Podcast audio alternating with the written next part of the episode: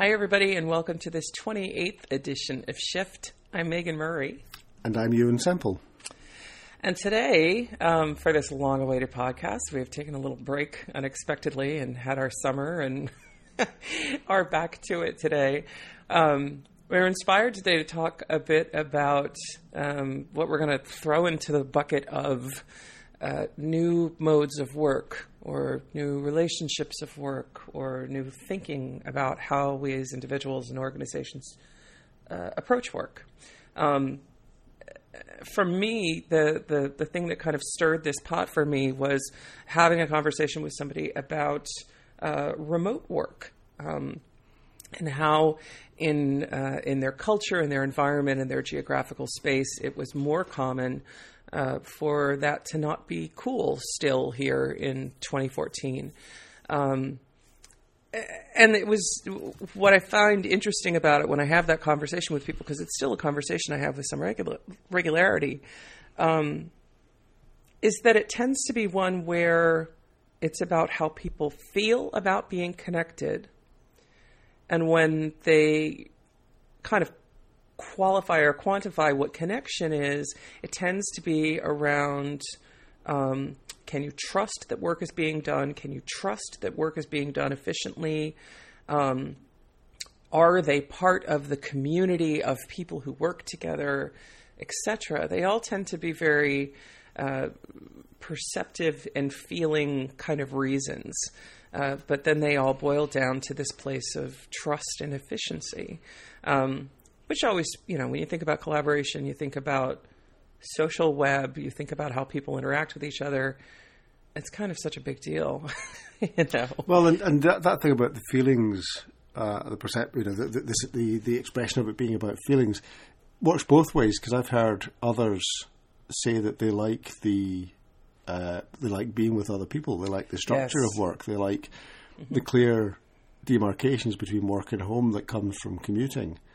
Um, so again, not not necessarily it's yeah, logical or, or, pragmatic reasons, but but good reasons. Yeah, it's, and certainly not one way either. I no. don't want to give that impression either.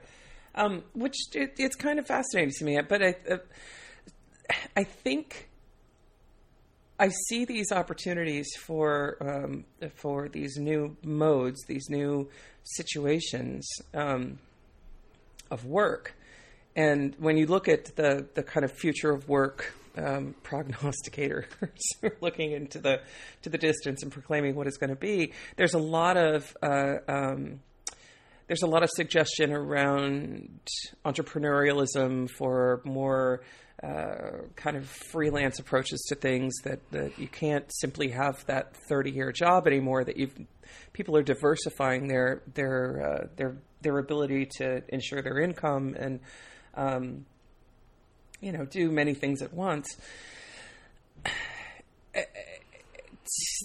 To me, I feel like that's almost.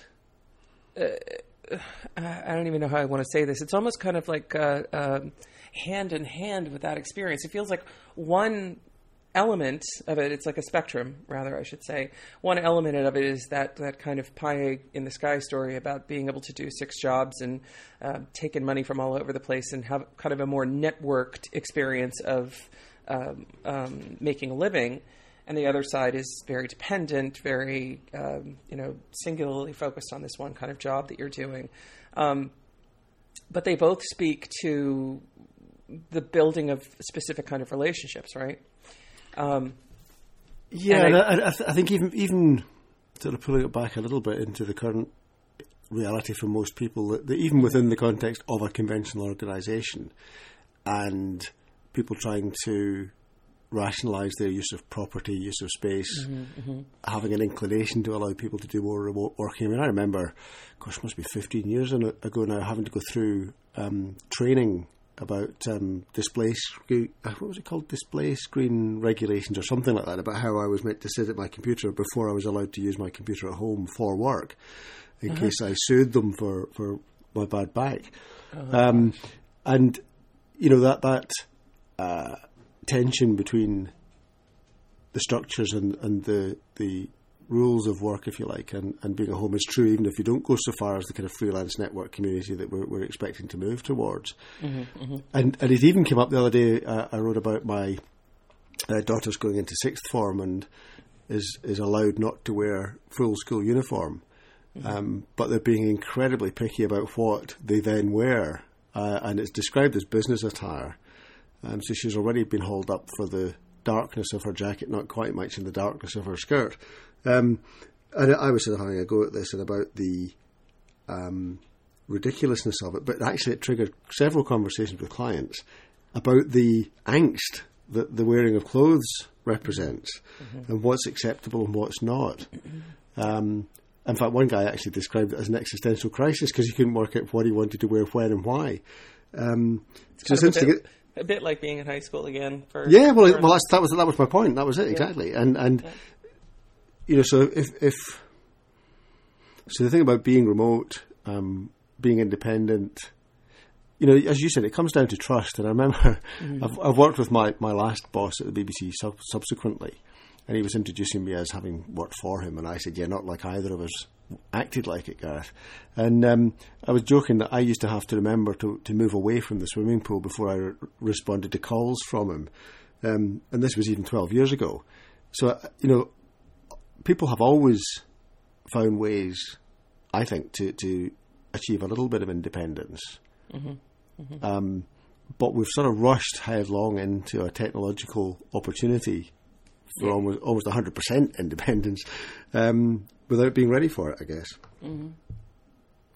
Yeah, it, I mean, it's interesting to me that, that, within that spectrum, too, though, I think we also have, um, if you think about the existence of folks inside of large organizations right now and the relationships from one department to another, one team to another, uh, one leader to another in mm-hmm. terms of uh, the focus that people kind of sub-identify in those ways uh, because they have to. Um, in many cases, that's just the culture. That's how it works. That how, that's how work gets done, and it's almost a sense that that uh, that feeling will be gone.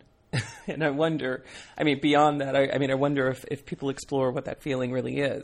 Um, yeah. And what it, what is it that you're going to lose when it goes? It could be something very substantial. It could be an opportunity for revelation around you know what makes it work. And, well, and um, yeah, and, and it um, even down to what individuality means. I mean, this came out in the, in the conversation around the clothing. Um, that there are tribal rules about what you do and don't wear, and you know that conforming and wanting to fit in with a group and mm-hmm. distinguish yourselves from other groups. And one of the commenters on, on my post um, talked about the fact that working class people don't have the luxury, um, which I, thought was a slightly uh, old world uh, uh, way of describing it. Mm-hmm. But that there are some jobs that require uniforms, there are some jobs that require yeah. clothing of a certain type.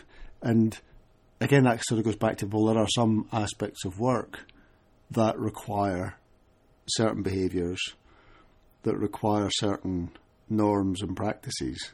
Mm-hmm. So it's not just that people are being uh, that there's a lack of trust that they're not going to waste their time. Right. There's more to it than that, isn't there? And and but again, just untangling what's necessary and what's not is really yeah. quite difficult. Well, and I think that so the first the the first answer. I'll go back to that conversation that I was having that kind of uh, stirred this up for me. Um, the first answer that I am used to hearing when uh, when I have this conversation with folks is that um, well we we don't we don't feel comfortable with that. Um, we like to have our people close. Mm-hmm. Um, we feel like that's the way to build our culture is to have our people close. Um, and but very often, if I dig deeper and ask what they do to keep the culture close when they do have each other in, in front of one another. Um, there's there's not a whole lot beyond that. It's almost um, it, this is this is going to sound like a totally crazy cat lady thing to say, but I have a um, a, a, a, very small cat who often I, I describe her um, her personality is kind of a, a, water buffalo at the watering hole kind of thing. Mm-hmm, mm-hmm. Um, in so much as that if anything moves, she's out of the room, she's gone, right? But she does this thing when she wants to feel comfortable, which is she's trying to establish her place in the in the the pride, if you will, where she'll run across your body, but she'll leave one toe on you.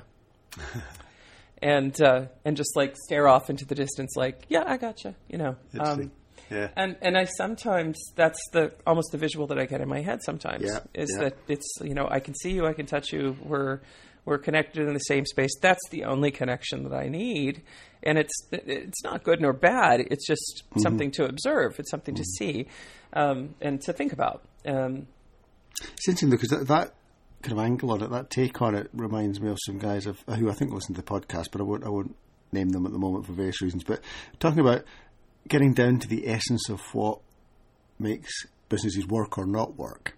Mm-hmm. And you know something that we have talked endlessly about on these podcasts is that it is about relationships and our ability to establish and form and make appropriate use of relationships. Mm-hmm.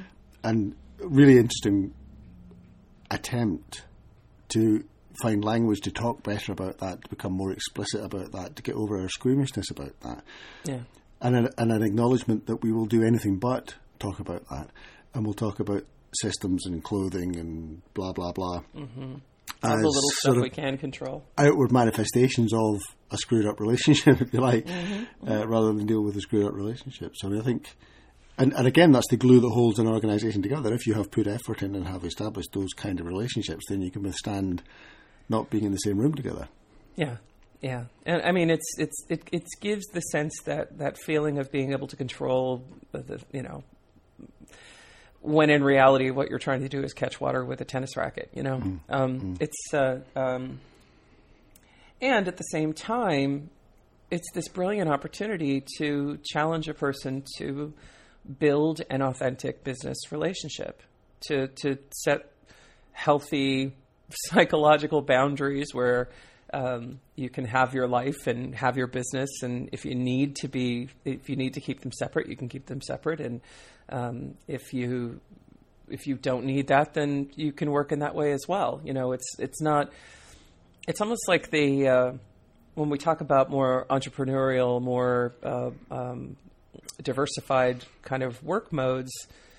Um, it's almost as if we are, I don't know, giving ourselves license to kind of exercise um, a little more self awareness around how we best work, what our environment is like, what we need from our, our relationships, you know, and how we can be authentic in that space and do it. And I think for a long, long time, business has had, uh, there's an element of business that's had this kind of used car salesman um, perspective to it, and that you are, you know, give me the top 10 tricks and tips and how do I, you know, so much of uh, social media analytics these days seems to be kind of pointing towards how how to more effectively manipulate favor. Yeah. Um, and uh, as opposed to how do we authentically, as an organization, display what we believe in so that we can align the right people to do work with us because we're so focused on the story of more as opposed to the story of better. Um, it's uh, that's that's kind of like the standard business. And uh, let me get a little euphoric and crazy. Wouldn't it, wouldn't it be lovely um, if part of the shift that we're talking about would be a more authentic and conscious kind of environment where the focus is more about better than it is about more. um, well, yeah, and, and just sort of going back to the beginning of that, that train of thought about the boundaries as well, because mm-hmm, mm-hmm. um, I think it is a lot about boundaries and yeah. people's I was going to say perceived need, a real need for boundaries yes. um, between me and my organisation, between me and my boss, and maybe um, to have some autonomy over what those boundaries are, as opposed well, but, to having them it, dictated to you. Sure, but I was sort of going going the other direction in the sense that having no structure or boundaries can be very disconcerting for people. Very much so. Um, and was you know I was talking to somebody the other day there who'd been ill um, and was sort of forced not to be as busy. And just the sort of experience that gave them of having less structure, having less demarcations, having less um, sense of control, mm-hmm. and how actually they ended up being they became more uh, they they felt they were more productive because they had time to think and they had time to to they, they, they had to deal with that discomfort if you like of not being at work and not being busy. Yeah. Um, so I think it is partly you're right. I mean, it's just partly wanting to have control over it, but it's also the fact that you have to learn to exercise your own control over it and take Yeah. responsibility for your limits and your your. You know, I love working out and reading about optimizing things and getting systems as lean and efficient as possible. But part of that is also just me working out my own weaknesses, if you like, and accounting for those and, and working around them if I have to. Um, so, sort of coming to the end of that, your, your, that last section was the level of self awareness that, that it takes to do that mm-hmm. has a whole bunch of other benefits as well. Mm-hmm. Um, so it is a bit like if you just get a, you know, it's like the sort of enthusiasm at the moment for bring your own device. Yeah. Yeah. I mean, it's kind of, it's kind of like running after the horse after it's bolted, um, because we all have the devices and we're all using them, mm-hmm. but it doesn't mean we all know how to work well Right. with those devices in the context that we find ourselves. It's, it's, it's again, as we said right at the beginning, we're sort of rushing headlong into this unstructured, networked, um, un, unmanaged, undisciplined mess um, without the means to deal with it. Well, and it's funny too. Um, on that, I mean, I, I think a, a fantastic example of that is is to ask folks, and I'd, I'd be interested in seeing, you know, talking to somebody who's going through the school experience right now, who taught you how to do email. yeah. You know, Yeah. how do you how do you respond to it? How do you behave when you use email? Oh, and this this is why you know so much of the productivity porn on the internet is is as popular as it is because people don't know. And Yeah. yeah, I mean it's funny. I mean just even with my newsletter, it's the, it's the kind of productivity bits that get the most click throughs.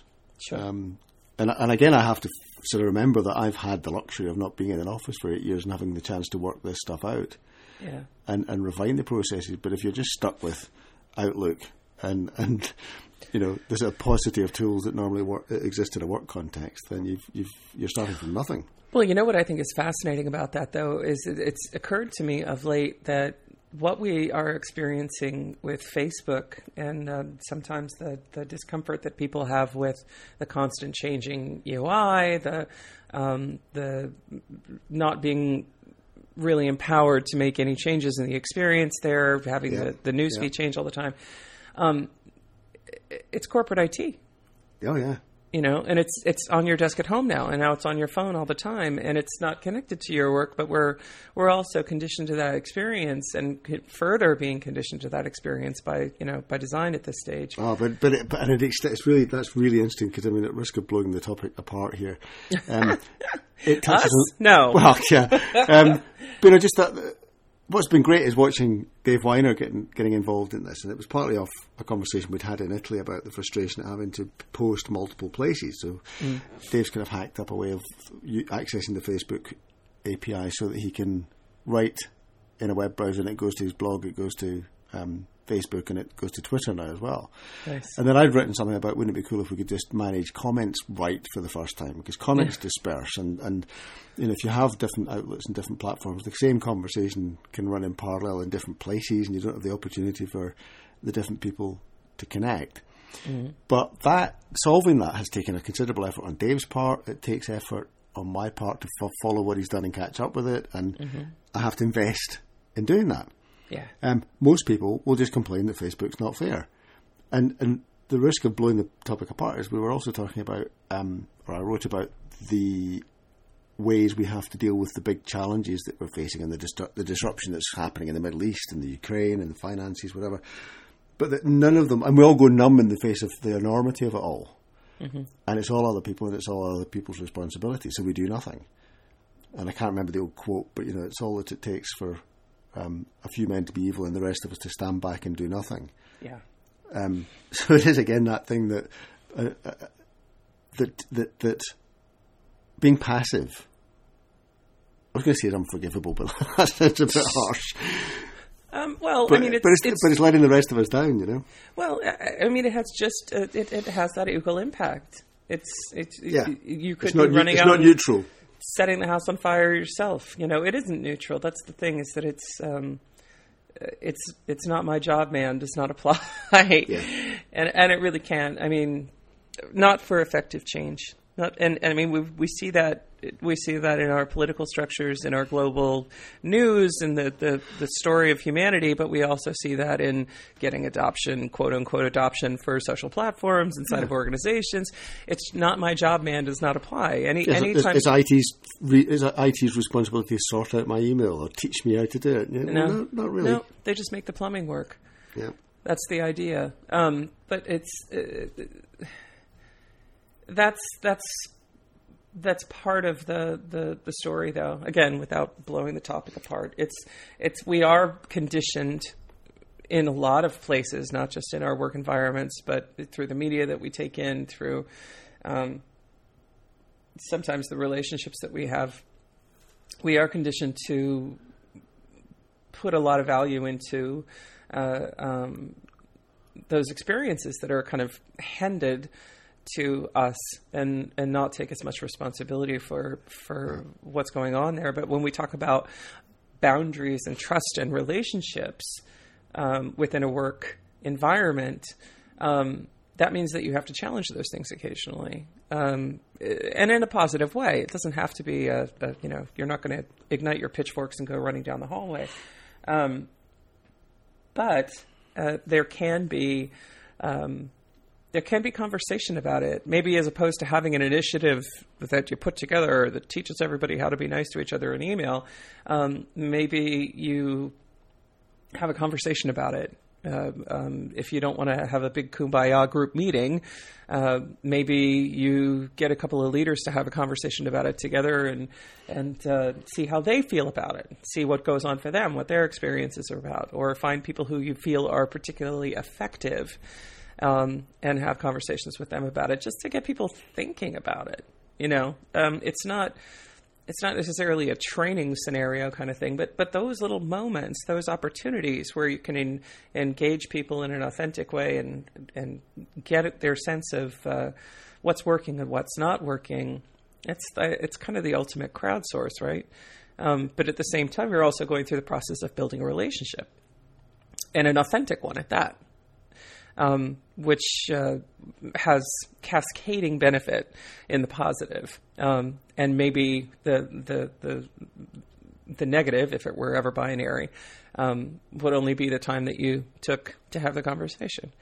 Um, anyway. Because I've got my normal uh, sort of nagging voice, my dad's voice, mm-hmm. in my head about rigor.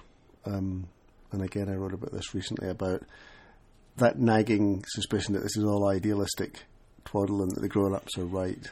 Yeah, and well, and that you you need boundaries and structure and procedures and blah blah blah. The whole thing falls apart. And, and as I said in that post, you know they are partly right in the sense mm-hmm. that if we're all making it up all the time and everything becomes done by committee, it all grinds to a halt.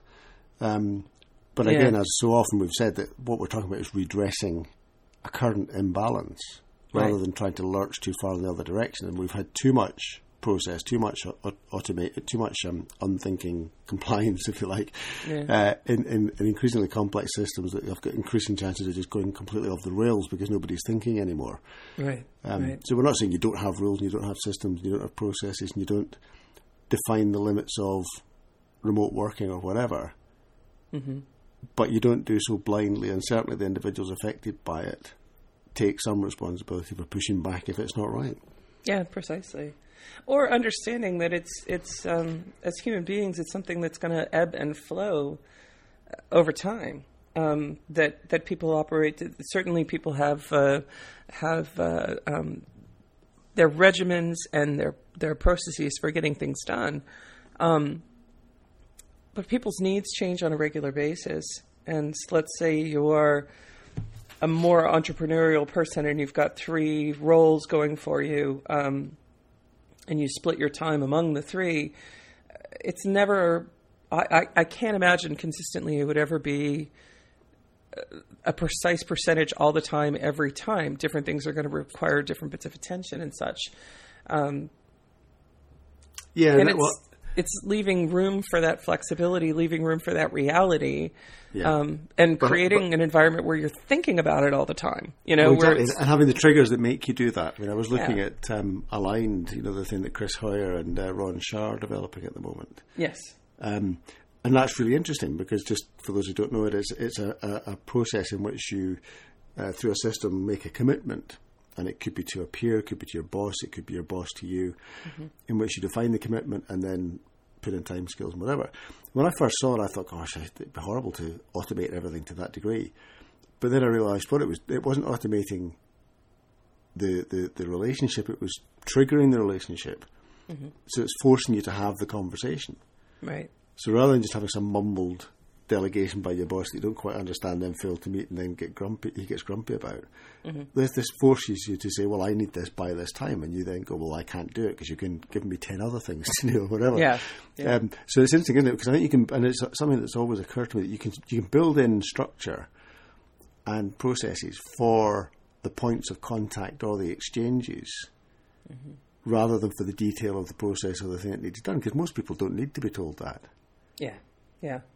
It's that's why they were hired. It sort of goes back to the idea of IP that you've got some strictly enforced junctions or or transaction points that you're all that you don't have to reinvent all the time. yeah, yeah. But that, that that then frees you up to have more laxity in the other stuff. Yeah. Well, it's and that's the thing. It's it's that uh, lax in the place that you need it, and and structure is in the in the place that you need it. Yeah, and I guess what we're saying is that shifting. Well, and and I feel like uh, you know, based on the tools that I see and the options that I see, I mean, what Ron um, um, and Chris are doing is is uh, super interesting, and and I think it's uh, that I think they're ahead of the game. Um, because they already have relationships like that, they see relationships like that, and they see an Yeah. opportunity to to kind of build that experience.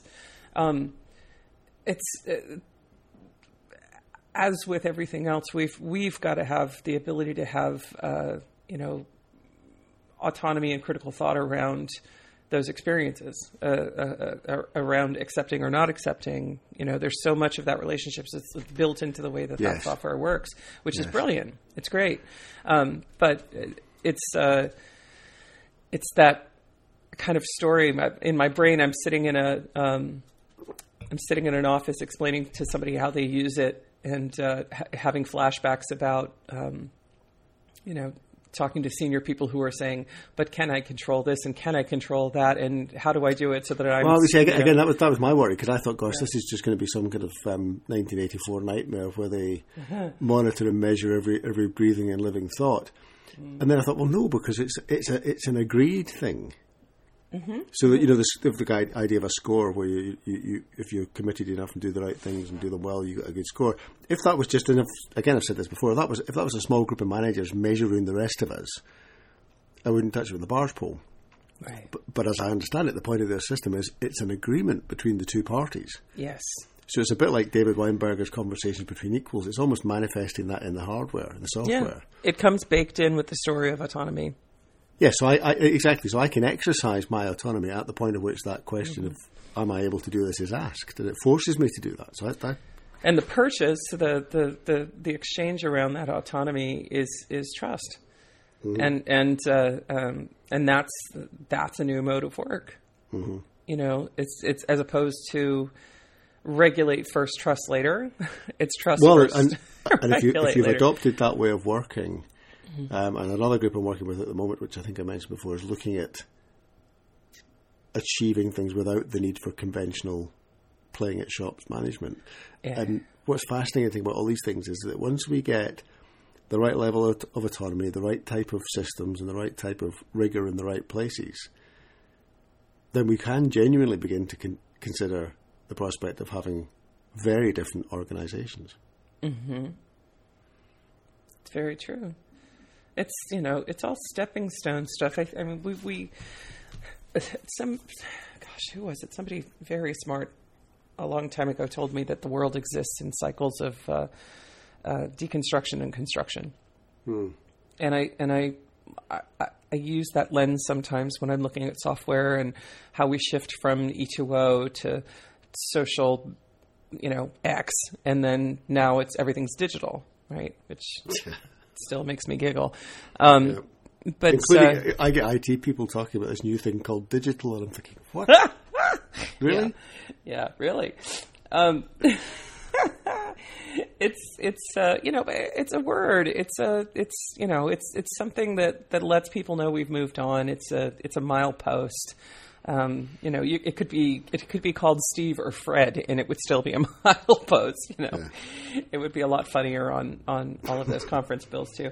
Um, but uh, I mean, those are the those are the, the, the moments that we need to know that we're growing and changing and that there that there is shift and it's not a shift that's happening it's the constant shift that's happening as you know us being human beings it's how it works right is that we learn and we adapt and um, I think this adaptation that's coming it's it's uh, it, it's fascinating to me to to see this uh, the, this next kind of wave um, of products and ideas around new work and how it's all shifting. Um, because we're getting closer and closer to the the the inner rings of it, which to me are the behavioral rings. It's our yeah, and, and, that's interesting because in a sense, I, you know, I know people are wearied with the sort of techno utopia of it all, mm-hmm, mm-hmm. and so many of the systems haven't really touched the sides. Yeah, and I, and I tend to feel, and I guess I would, that that doesn't mean we've we're heading in the wrong direction. It's just that we haven't distilled it down to the thing that will be truly, really useful yet. Yeah. And yeah. I think when, once we do, then the shift will become easy because it will just become so bloody obvious that we just all do it. But it's at the moment it does seem to wander about in the dark, and it's partly because people are, you know, you can see this. I mean, this manifests itself in the tools themselves and the labels and the words, and sure. you know why why SharePoint's the way it is, and why IT like it because it looks like what they're used to, and you know, it, it, it is us all just gradually peeling back the layers of those old models of how things should be. Yeah. Um, and if we can get to the common IP or 42 or whatever it becomes, that we can all go, oh yeah, right, that is what makes this thing happen, and, tick, and, and, we can we can all do that. Then the software will just you know work. Mm-hmm. Mm-hmm. I've been taking the drugs. Yeah, clearly. well, it, you know, and that's that's the thing. I, I, I have a lot of conversations with people about how they use software and um, what their expectations around software are, and and then having the you know inside perspective of. Uh, seeing how software is developed either within a, a large organization internally or for a company that makes software or and uh, just being part of uh, scrums for years now, um, there's so much about software that's always been 80 20. Mm-hmm. It's and it's mm-hmm. a cost it's a cost effectiveness kind of story. It's not it's not uh, are we making the best software we can possibly make? It's are we making the software that we can afford to make, mm-hmm. um, uh, and and still get the profit margin that we need to get. That's business. That's any business, right? So this notion that uh, this you know techno utopia is going to change everything, everything, it's going to point us in directions and, and, clarify things that we want and that we don't want. It's a learning process like any other. It's a mm. and it, it's a language that we're learning been, like any other. Has always been the hidden benefit of IT projects, even if they don't mm-hmm. deliver the functionality they they, yes. they, they, said they would. They've just made you think about what you're doing and why. It's and that, it's a huge. practice. They call it a practice for a mm. reason. Mm. Mm. you know, it's something that you have to to exercise on a regular basis for you to to find learning and benefit from. That's that's how it works. It's it's. Um, like, and I guess we're still encumbered with the machine metaphor. Well, I think and, we're still dazzled by it, aren't we? You know. Well, no, I was, think, I was thinking the other way, that, that in the sense that most people don't understand software. They don't understand oh yeah, yeah. the malleability of it and, and, the insubstantialness of it. I mean, I still remember that funny feeling when you first download software using Wi-Fi and you see this bar filling up and that sense of something physical arriving in your computer. Yeah. Um, and it's the fact that you know the underlying principles of computing and AI and all those things, and whether they do or don't mimic the way our brains work, blah blah blah we still have a very tool focused way of looking at them. So, you know, we still have an idea that our computer's a typewriter that writes onto bits of paper, sort of thing. Yeah. Um, which is sort of holding us back because again, it's holding on to those ideas that stops us from stripping it away to the essence of, well, but yeah, well, why do I still pretend to write bits of paper mm-hmm. when when 140 characters would be more effective or whatever? Right, right. And it goes back to that thing about boundaries, doesn't it, and structure, and the fact that you, you, people get very disconcerted if suddenly it all goes wobbly. Yeah, it's you know, um, it's there's there's a strength in finding or I want to say having surety in the face of a lack of surety, um, and uh, and that comes from as an individual. I think it comes from doing the work of understanding who you are and and what you're trying to achieve in this world, and um, you know having some self examination and some critical analysis about what what life is about. As an organization or as a member of a team, it's kind of the same story. Um, in so much as that you yeah. Decide as a group as to a focus business, on, yeah. yeah, you, to to focus on the things that have real import. And as a business, you have a choice to say, is our our goal the numbers only, or are we adding to those numbers maybe some other measures to say, are we healthy? Are we moving forward in the way that we want to move? Um, are we staying put in the ways that we want to stay put? um, you know, there's got to be some self-examination around that and some some reckoning with the humanity of an organization. Um, and that can happen at a very uh, uh, kind of macro level. That can happen at the micro, and it can. Mm it can be something that that organizations explore without necessarily being you know going whole hog touchy feely. Let's have twelve workshops and and uh, you know stop working for a day while we well, examine well, our navels. You know, but having not yeah, but if you don't do any of that, I mean, I've been having a few conversations with people who are significantly stressed by the disconnect. Mm-hmm between their personal experience and their understanding of the world and the way things are working. Yes. And the apparent insanity of those who are in charge of them who don't seem to realise this and keep acting strangely. Mm-hmm. Um, so it's interesting. I think there's a real, it's a, it's a significant modern stress on people that that gap that's opening up um, for many of us. Mm-hmm. Well, and I think as we see, there's so much when if you if you go to the self help section, the stuff that you see is you know have this important life, find meaning, mm. um, you know, uh, get your happiness, make sure that you're balanced. There's there are all of these uh, uh, kind of profound yet duh statements that we're, that we're all kind of seeking, you know, in a lot of ways. It's uh, yeah. um, and the thing is, is that they they can be intensely beneficial. And at the same it, again it's just like a spectrum. It's never binary right? They can be intensely beneficial and they can also turn into navel gazing and scare the hell out of people.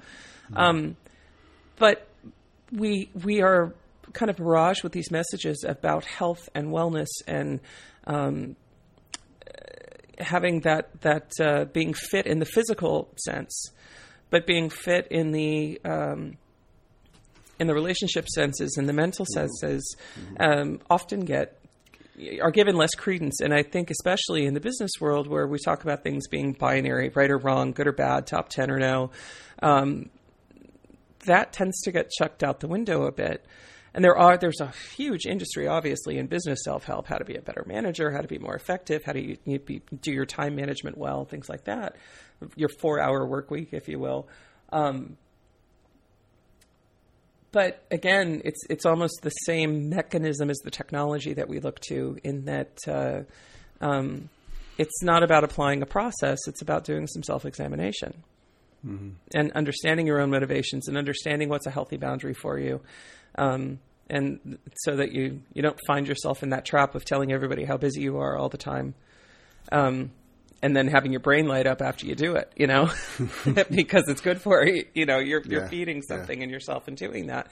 Um, I think there's great opportunity, and I think as we talk about these um, these new models um, shifting to a more entrepreneurial world. I mean, I have a, a, a, ton of examples in my own experience of people that I worked with inside of a, a large organization who are now founding their own endeavors or yeah. moving off Yeah. to consulting or trying something new. And as we do those things, it's those you know those same folks who are having this kind of existential angst about hearing one thing and seeing another, um, and having to to really want to align those stories in their uh, in their own experiences. Um, that's that examination has to go on, right? It has to happen. Um, those are the the smart people. Those are the excited, driven people that you want to work for your organization. Um, and it's especially when we're talking about large organizations. Um, having an environment where you welcome that self analysis and you promote that self analysis, um, as well as some engagement around it, some actual exchanges, some actual relationship development um, that is authentic. That's the thing that's going to feed those folks. That's the the relationship that they're looking for. So I think that it's it's something that has to be considered. Um, and I won't bucket that into millennials or Gen Zers or any of that stuff either, because I know plenty of boomers and uh, uh, Gen Xers who feel the same way. Um, it's uh, that that kind of information seeking, that kind of development of uh, deeper relationships of, of of meaning. It's part and parcel of how networks work. Um, and as we talk about getting into a more networked world, that's something that's going to have to be explored. I think we're all going to experience it at some point or another, and how we react to it and how we trust one another in our reactions to it. Um, it's going to be kind of the deciding factor for whether it's a smooth experience or not. you know. Nah, work, work, work's just about turning up on time, doing what you're told, not rattling any cages and going home and then giving up. Yeah, yeah, yeah. It's I mean have, finding some meaning in your working experience and learning something from it on a regular basis. Um, that's kind of the keys to the kingdom for a lot of people, isn't it? It's interesting, isn't it? I mean, I'm sort of, you know, if it wasn't obvious being devil's advocate there. Um, was it like life is boring, hard, and whatever? And then you, I can't remember the quote. You know that that um, we have this very modern idea of fulfillment and meaning, um, and yet a large amount of mankind's time on the planet has been much more prosaic than that. Um, I, some, I sometimes worry that we're setting up false expectations that will just make us unhappy. Paradoxically, Mm-hmm. you know, the expectation of being happy makes you bloody miserable if you don't get it. Oh yeah. Well, and that, that- I think uh, you know, chasing down an existential path here. I mean, we are. It's it's never one thing or the other. It's everything. Um, I say that all the time. I was going to say, I was, I was counting. We should, we should have a drink every time you manage to I know. that in, but- Okay, that's my drinking game. So your gotta- drinking yeah. game for, for the Yeah. listeners. Yeah. totally. Um, but but uh, but that is the reality of it, though, right? I mean, Yeah. it's not. It, we human beings are not designed. Nothing on this planet is designed to be anything forever. Um, we, you know, we're entropy is the rule. so, and that can be again, that you know, waves of construction and deconstruction. If we seek happy, we practice humanity. We, um, you know, certainly we seek comfort. We seek those experiences, but we don't live there. Um, and life is going to be challenging. It, that's where Yeah. you learn. That's where you develop. You know these ex- important experiences that help you bond to one another as you move down the path, or separate from one another as you move down the path. Right? That's and that's okay. It's all okay. Um, it just is. Yeah, and, I th- and that's a good point. I mean, this this is not something that's being made up out of thin air. I mean, this is this is a reaction to changing circumstances that we're having to try and deal with. Yes. Um, so it's, I mean, yes, there's a residual ethos behind it from the hippies in the '60s, Sure. um, and in fact, you could say that we still have the polarity between the squares and the hippies that, that, that existed then, and we're still working that through. But again, it's not it's not being instigated. It's, be, it's a reaction um, to changes that we're seeing. I guess Yeah. certainly for me. Well, and I, I, think it all boils down to to um, when we think about business and we think about you know the elements that we're talking about. It's it, it kind of boils down to what we were talking about in the in the beginning that at the end of the day, at the end of each podcast, it feels like we're talking about relationships and human beings and um, and what we want to do with those relationships, what what benefit we want from those relationships, and how we can better um, engage and engineer um, those relationships to, to, to meet that gain. Yeah. Um, the hope that runs parallel to that for me is that we also become, in the process, more learned and um, much more proficient at exercising our humanity um, as we experience that. Yeah. So, at the end of the day, it's it's the trust, it's the relationship, it's the development of that um, that experience. Should people be able to work from home? Sure, if it works for them. if it works for them, and if exactly. it, it, you know, and if if their relationship makes sense, I'm not gonna. I'm not going to go out and, and date somebody online and only ever experience them online. I that's somebody I'm probably going to want to spend some time with at some point.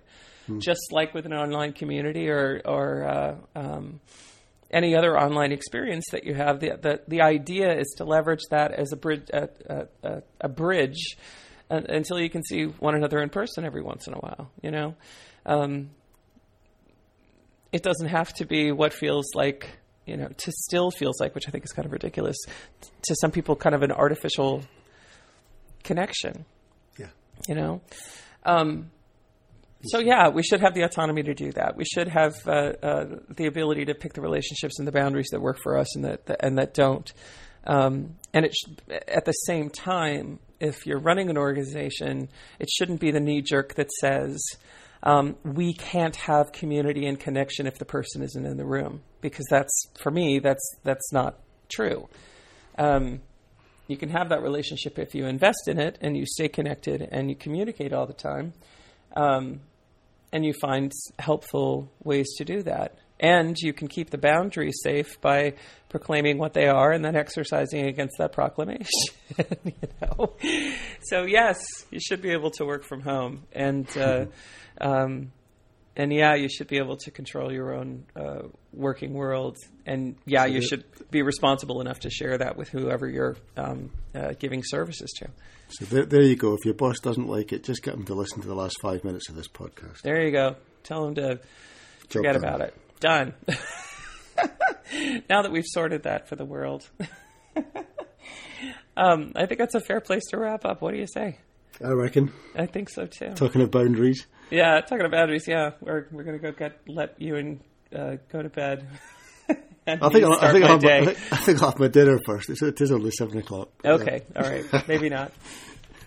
all right then. Um, well, thanks guys for listening, and as always, uh, uh, you can find us on Twitter. Um, I'm at Megan Murray, and I'm at Euan. And uh, uh we would love to hear what you think. So uh, if you've got some ideas about it, or, or want to stomp on any anything that we've talked about, please uh, hit us up on Twitter. We'd love to hear from you guys. We'll talk to you next time.